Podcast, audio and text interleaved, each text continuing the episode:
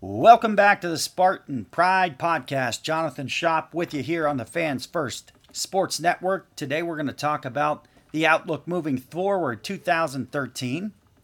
My first article in a series that we're going to walk back through 2013 MSU football. You heard Coach D on the opening show of this podcast, looking back, talking in detail about 2013. We're going to take a look at what we had to think and say before fall camp began. We're also going to have a few minutes with Bobby Williams about a very famous play in Michigan State history. That's right, Smoker to Duckett. We haven't heard a lot from Bobby Williams in Spartan Nation for many, many years. It was great to see him in Atlanta and great to spend just a few minutes with him on a very specific topic to get his memory and what he remembers hearing, seeing, feeling, and thinking about one of the most famous plays in Michigan State football history. And lastly, we got to talk about what's going on right now in college football. You got Nick Saban talking about trouble with the NIL, trouble for major college football, and also Michigan State's schedule. Hello. This is not the same old classic college football schedule, is it? I got a couple thoughts on that. This is the Spartan Pride podcast on Fans First Sports Network.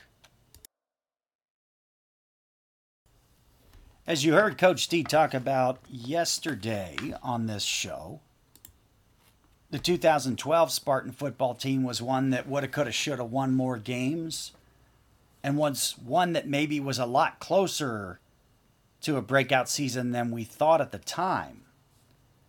As I look forward in the outlook moving forward, we looked at the offense, defense, special teams, overall season highlights, and then my famous perhaps another thought section. Looking at the offense, no unit had let Michigan State football down in 2012 like the offense. The trouble there began, really sustained itself at the offensive line position. Fou Fonoti was one of Michigan State's key cogs in the offensive line during the kind of the second phase of the Dantonio era. When he got hurt, the line didn't recover. When Travis Jackson got hurt, it really put them behind the eight ball.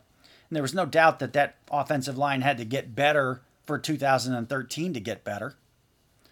Michigan State had a strange occurrence in 2012 with drops. A lot of really good wide receivers dropped a lot of balls. So we knew that had to get better, and we knew Michigan State had the talent to do so. Fowler, Manderis, Lippett, Mumphrey. Some pretty big time names. Some of them played at the next level. They would need to have big years in 2013 for the offense to get out of second gear. If you remember 2012, they really were just an offense away from having a really good team and a really successful season. Not a great one, but a really good one. The quarterback question was certainly up in the air as we looked at what to expect from Andrew Maxwell coming back at 2013. It was thought at the time that he was going to be the guy and his best football was ahead of him, but that there would be a competition. Coach D had made that clear by that point. There were some around Spartan football that thought Tyler O'Connor would be the guy to beat. There were some claiming Damion Terry would be a massive upgrade, and there were not many talking about Connor Cook. In fact, we'll talk a lot about Cook this year, but really the only time I remember somebody mentioning Connor Cook in either his redshirt season or his second season was Dan Roushar, former offensive coordinator for Michigan State. What that tells you is there was not a lot expected of Connor Cook, and man, did he end up to deliver big time. The tailback question was definitely up in the air for Michigan State going in 2013 also. Losing Le'Veon Bell to the NFL after getting way too much contact early in his running carries. He said, I'm out of here. Off I go to the NFL.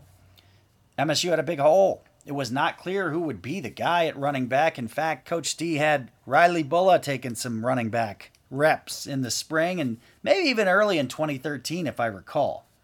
So we knew that was an issue. We did not think the defense was an issue because it was not an issue. Michigan State's 2012 defense was better than we thought. It just plain was better than we thought, to be honest. It got better in 2013. Tyler Hoover coming back for a six year of eligibility. Marcus Rush, Nico Salen, and other members of the Snarlin Narduzzies, as I like to call them, some of those guys really benefited from a red shirt season. Michigan State had to replace Will Gholston, who arguably left too soon, but is inarguably still a factor at the NFL level with a tremendous career. And boy, did they get a real shot in the arm with Shilique Calhoun's play. Nobody really could have anticipated that he would replace Gholston as he did. So we knew the defense was going to be really good going in to 2013, and we knew Michigan State really liked the defensive backs that they had coming back. There was little question that Michigan State defensively was going to be at the top end of the sport. Special teams was a huge question. They were disappointing results for most of the year kicking the ball in 2012. In fact, going into 2013, there was some talk that the late, great Mike Sadler might do double or triple duty, kicking field goals, punting, and doing some place kicking. It was wide open at that point. MSU needed answers, had some legs, and as you know, kicking is always a massive deal at Michigan State. It always will be. It's arguably a bigger deal at Michigan State, the history and tradition of kickers than anywhere in the Big Ten, if not the country. There is a reason that both of the kicking trophies in the Big Ten have a Spartan name on them. There is pressure that comes with that. We've seen that in recent years at Michigan State. There was pressure in 2013, and man, did they end up getting a really lucky charm in Michael Geiger, as we'll explore the year he had, of course, in the coming weeks.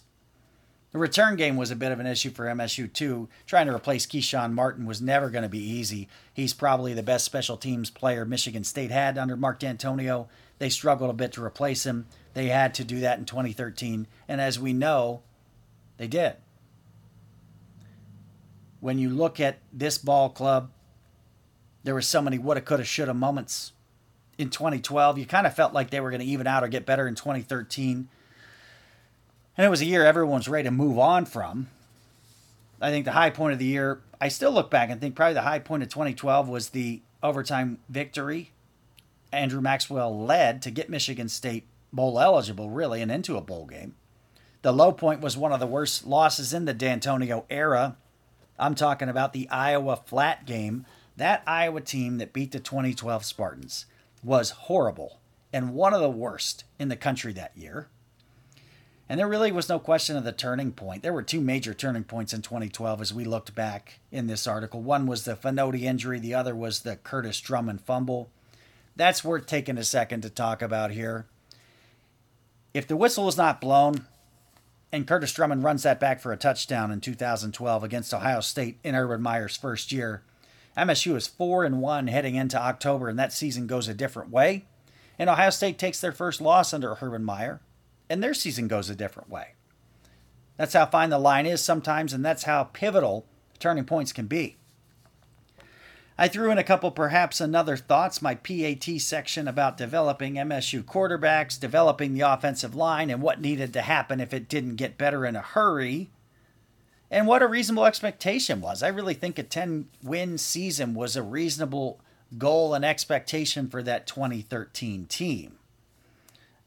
We also highlighted just how good Alabama was in 2012. That team was really something else. 13 and 1, dominant, without question, a tremendous run. When you look back at it, Michigan State loses that Citrus Bowl in a bad way, but that's arguably the most talented team Nick Saban ever had. They won the national title the year before, and they won the national title the year after. They were awesome. So that's a look back at the outlook moving forward, what we were expecting coming into 2013. Let me know what you think. What do you remember? What were you expecting or hoping for if you go back 10 years? If you have any, Spartan Pride Podcast at gmail.com, send them my way. I wonder if anybody was thinking roses at that point. I doubt that you were. I really doubt that you were. This is a Spartan Pride podcast on the Fans First Sports Network. As I mentioned the other day, we got a chance to catch up with Bobby Williams down at MSU Atlanta Day, which is always great, always filled with Spartans, whether it's Ty Willingham, Charlie Baggett, Eddie Smith, Kirk Gibson, The list goes on. What a treat to see Bobby Williams and talk about one of the most famous plays in Spartan history Smoker to Duckett, 2001. Folks, Jonathan Shop, Fans First Sports Network. We are here with Bobby Williams to talk about one very famous play at the end of the all time sibling rivalry, Michigan State Michigan. Coach, it's been a while since Smoker to Duckett. A lot happened, including a long clock review that determined there was still time on it but we I don't know that we know too much about your perspective of what you saw on that play. Can you take us back to what you saw from your standpoint on the sideline as that play developed? Okay, so we got to go back about 20 years. About 20 years. Whatever you remember still today, coach. Well, uh, I remember we had to play, we got sacked, had a chance to get up, run one play, Jeff went up and, and, and clocked the ball, okay? And um, I don't remember exactly what the play was, but we were in empty backfield. We had uh, TJ out wide. Play wasn't even designed to go to him. And uh, Jeff got flushed out and found TJ in the back of the end zone, and the rest was history. I was standing on about the nine yard line at the time. I remember seeing TJ uh, flash his hands up.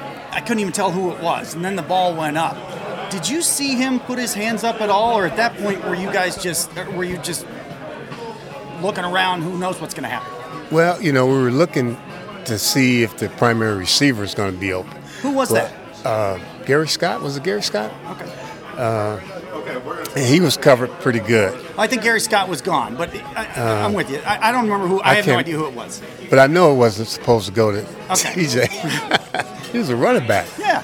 And uh, but the thing I remember more than anything is the chaos before the play. Oh yeah. Which was, you know, scramble.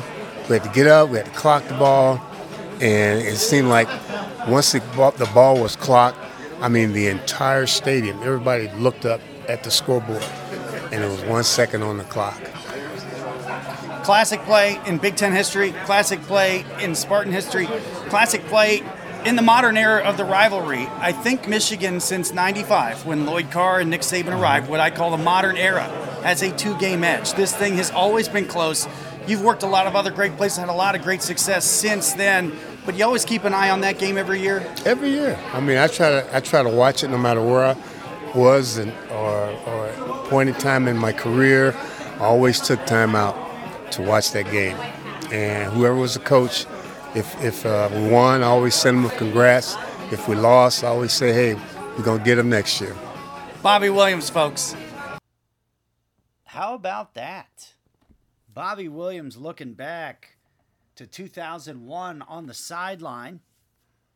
Chaos as that game ends, as we know, and we should probably revisit in a future episode. We'll probably take a pretty good look at that one. I'll give you some of my reflections and thoughts about that one, covering that one, I believe, for Fox 47 way back when. I happen to be around the 9 10 yard line on the near side. Bobby is, of course, in the middle of the Michigan State bench trying to figure something out. First of all, would there be a snap, as you heard? It's been a long time. There's been a lot written about that game, a lot said about that game, a lot debated about that game, but I don't know that we have a great recollection from one of the key players involved in recent time. So why not take a look back? There's never going to be enough time to look back at Smoker to Duckett in 2001. Time left on the clock. Arguably an official scampering to spot the ball. That Michigan fans want to be mad at somebody still this many years later. They think that's your culprit. But we'll talk about that more another day. Pretty cool to hear from Bobby Williams about Smoker to Duckett to take us through the ending of another edition of the Spartan Pride podcast here on the Fans First Sports Network.